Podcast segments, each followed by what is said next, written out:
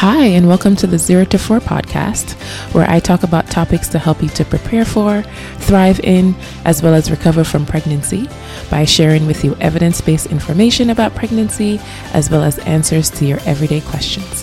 I'm your host, Doctor Christina Pinnock.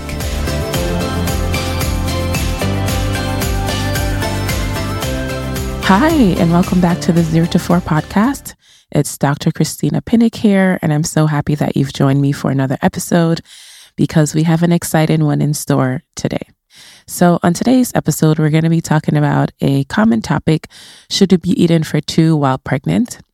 I know this is a great topic for discussion because many women, when they get pregnant, they want to know what to eat, how much to eat, what are the best ways to approach eating during pregnancy. And like many other women, I have family members, and particularly older family members who've also gone through pregnancy, who love to share their advice that I always welcome. But sometimes it can be a bit confusing regarding eating and how to approach eating during pregnancy. And so I'd like to talk about that topic today. The truth is that you are eating for two, but really not in the way that you may think. During pregnancy, you do need an adequate intake of both macronutrients, so those are carbohydrates, fats, proteins, et cetera, as well as micronutrients, so those are vitamins and minerals like your vitamin D, vitamin C, et cetera, for your baby to be able to grow and develop normally. And both undernutrition, so eating less than recommended or needed for your body and your baby to grow, as well as overnutrition, so eating an excessive amount of macro and micronutrients, can not only put your pregnancy at higher risk, but it can actually impact your baby's entire life course. And I know this may sound really heavy, but that's really because it is. What you eat during your pregnancy can actually have a lifelong impact on your baby's long-term health. And for me, approaching nutrition in an informed way is really an easy win during pregnancy that I think every mom should have. And as you probably know, I always recommend being in an ideal health before conceiving. And with nutrition, it's no different. So I do recommend that everything that I talk about today, as much as possible, be enacted prior to conceiving, so that when you enter pregnancy, your body's already in a state of optimized health in terms of both macronutrients and micronutrients that your baby literally pulls on and utilizes for its own development and growth for its entire body. And interestingly enough, in the U S, upwards of, I'd say right now, fifty percent of women entering pregnancy are approaching the overweight and obese category. But at the same time, many women still have inadequate micronutrient status. So they have deficiencies in many important like vitamins and minerals that are pivotal for a normal growth and development of their babies. So my hope for this episode is that everything I share today can help to guide you with your approach in terms of what you're eating, and just to keep nutrition front and center of your pregnancy, because it really is an easy win that I think everyone should have. We do have some recently updated guidelines from some of our governing bodies from as recent as twenty twenty-three regarding some of the dietary recommendations and allowances in pregnancy that I'll be talking about today. And so today I'm going to be looking at overall energy as well as calorie intake, and I'm going to break it down in terms of the amount of macronutrients, so protein, carbohydrates, fiber, and fats, as well as the micronutrients, so vitamins and minerals that you should be really consuming during pregnancy in order to sort of optimize your health and well-being. So as a basic foundation, before I get into that, I always say your best foundation is a balanced, healthy diet. And this would include vegetables of all types and colors, whole fruits as much as possible, whole grains, so unprocessed whole grains, protein-rich foods, so lean meats, proteins, beans, lentils, nuts and seeds, and oils, particularly plant-based oils, if at all possible, And approaching your diet with a good balance of these foods will serve as a great foundation to ensure that when you enter pregnancy, you are already in a great position in terms of the macronutrients as well as the micronutrients that you'll need to ensure that your baby is growing healthily. In particular, I always recommend try to limit as much as possible the intake of any processed foods, high sugar foods, saturated fats, and any foods that are really high in sodium, just to ensure that you're keeping a overall good health. Next, I'll talk about something that I think can be a confusing topic for many, and that's the amount of weight to gain during pregnancy. So the amount of weight during pregnancy that one gains can really impact not only their immediate pregnancy, but it can impact many women's lifelong health as well as their baby's health. And the reason why I say this is many women who gain an excessive amount of weight during pregnancy end up retaining that amount of weight for many years, sometimes for the rest of their lives, and it could really impact their lifelong health. In addition to that, gaining too much weight in pregnancy can actually literally change the genes of your baby with something we call epigenetics that can negatively impact your child's long-term health too. And so when we really think about weight gain during pregnancy, we think about it in relation to your B M I entering pregnancy as a guide to help to understand how much weight would be recommended for you. And as always, I do recommend talking with your doctor regarding the specifics of, you know, weight gain recommendations. But overall, women who enter pregnancy at a normal weight, so normal B M I, we generally recommend an overall weight gain in pregnancy of twenty-five to thirty-five pounds for the entire course of the pregnancy. Women who enter pregnancy overweight, the weight gain that's recommended in pregnancy is slightly less. So a fifteen to twenty-five pound weight gain over the course of your pregnancy. And women who enter pregnancy with obesity, so with a B M I over thirty, should really only be gaining eleven to twenty pounds over the course of your pregnancy.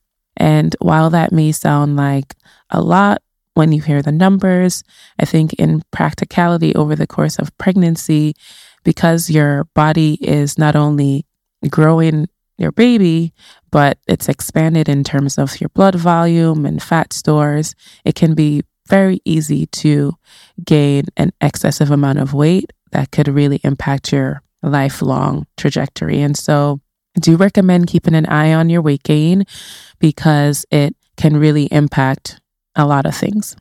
And so when we think about your overall energy intake to help to guide you or assist you in achieving the ideal weight gain during pregnancy, I really like to break down your overall energy intake recommendations by trimester. And so in general, prior to pregnancy through the first trimester, you really don't need to adjust what you're eating in terms of your caloric intake. So as I mentioned earlier, if you've already entered pregnancy eating a balanced, healthy diet filled with vegetables, whole fruits, whole grains, and protein-rich foods and oils, you can continue eating the same amount that you were eating prior to pregnancy during the first trimester. And the reason for this is your energy demands during the first trimester are really similar to that of when you're not pregnant. And so you really don't need to eat any extra calories or extra foods during the first trimester. And this one is not usually hard for many women because during the first trimester, oftentimes you do have nausea, vomiting, and your appetite may be lower than previously. And so I find that many women don't find this to be difficult, just given those symptoms that are oftentimes very profound during the first trimester. But if you are someone who aren't experiencing a lot of those symptoms and you want to understand what are the changes that you should be enacting during the first trimester in terms of your intake, overall, eating the same amount during the first trimester as if you were not pregnant is the recommendation. Now, when we think about the second and third trimesters, the energy needs of your pregnancy are going to be unique to you, and it's going to be based on your age, your pre-pregnancy weight, your pre-pregnancy height, as well as your activity level, and a few additional factors. But by and large, the majority of weight gain during pregnancy should be during the third trimester and some during the second trimester. For women entering pregnancy with a normal B M I, we recommend increasing your caloric intake by around two hundred calories per day. So notice I didn't say doubling your calorie intake. So if you are eating two thousand calories a day, not doubling to four thousand calories a day. So adding an extra small apple with a small tablespoon of peanut butter, or adding an extra handful of healthy nuts, or a small extra cup of rice to your dinner should be sufficient for what you need in terms of additional calories during pregnancy for the second and third trimesters. If you do enter pregnancy underweight, we recommend adding an extra three hundred calories per day during the second and third trimester. And if you enter pregnancy overweight, we'd recommend adding an extra one hundred fifty calories per day during the second and third trimester. Women who do enter pregnancy in the obesity category can by and large keep their caloric intake to a similar level throughout pregnancy, with some of our recent studies indicating that eating around fifty calories less during the second and third trimester would actually be sufficient as well. And so when we think about the overall energy intake, I'd say big picture takeaway during the first trimester, eat essentially the same as you were eating prior to pregnancy. And during the second and third trimester, increasing those calories by around two hundred to three hundred calories per day, depending on your B M I upon entry to pregnancy. And this approach, I think, would be really helpful to help guide women in terms of breaking down daily calorie intake to ensure that your overall weight gain in pregnancy is within the recommendations that I mentioned earlier. So next, we'll turn to some macronutrient recommendations. So when I refer to macronutrients, I'm referring to things like how much protein, carbohydrates, fiber, fats that you should be eating during pregnancy. And most of these requirements do increase due to the needs of the pregnancy and the growing fetus. So in terms of your protein intake, protein requirements for pregnancy do ramp up in the second and third trimester. And we recommend that women in pregnancy consume around seventy-one grams of protein per day. And this is really because the placental unit, as well as the baby, uses roughly a thousand grams of protein in order to function well. And this is particularly important during the last six months of pregnancy. So when you think about how much protein you're eating, it should really take up around ten to thirty-five percent of your overall diet. And you really want to use good protein sources, so lean meats, wild-caught fish, preferably small fish that are low in mercury, beans, lentils, seeds, soy products. You really want to have a good balance of protein intake. And if you're eating a balanced diet with adequate protein intake, as I mentioned, we really haven't found any great benefit for consuming any additional protein via special protein powders or high protein supplements if your protein intake, as I mentioned, is adequate. Actually, some studies have shown that excessive protein intake in the form of these powders and protein supplements may actually cause harm to the pregnancy. And so I recommend that your protein intake just be from good sources of protein and having around seventy-one grams of protein per day. Now, when we think about carbohydrates, your needs during pregnancy also increases. And so we recommend consuming around one hundred seventy-five grams of carbohydrates daily.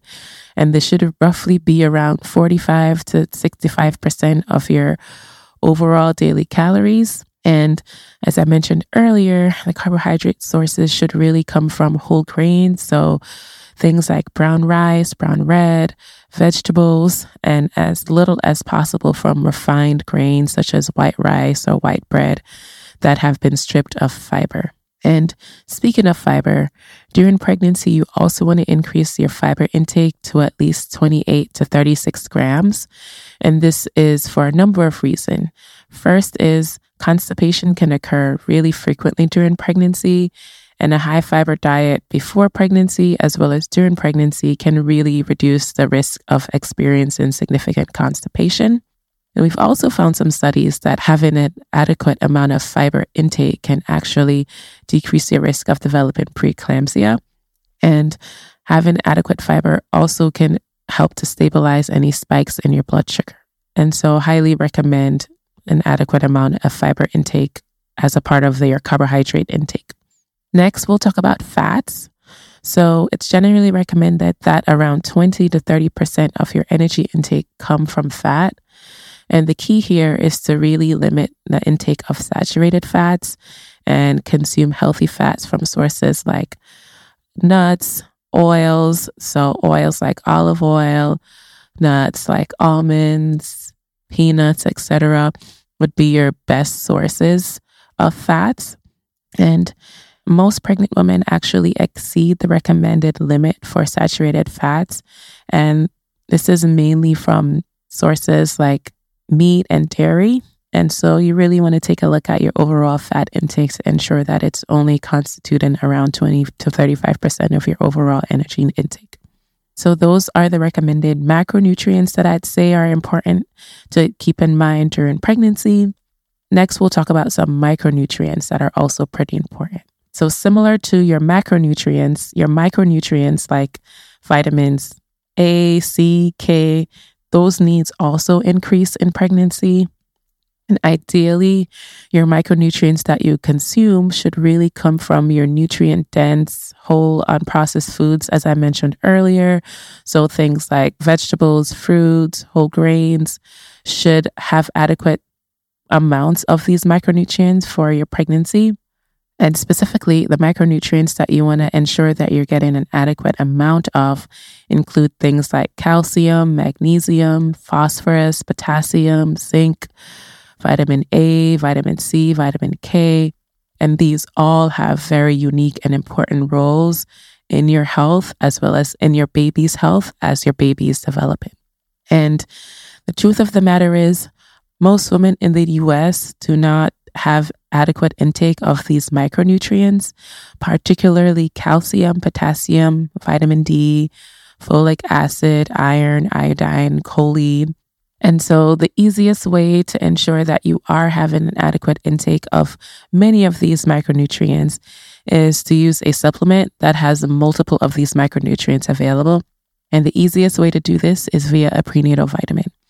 And so I'd recommend starting a prenatal vitamin at least one to three months before conceiving so that these micronutrients are supplemented to an adequate enough level that you're entering pregnancy already with an adequate amount stored so that your pregnancy can have easy access to the micronutrients that you already have available for the growing needs of your baby.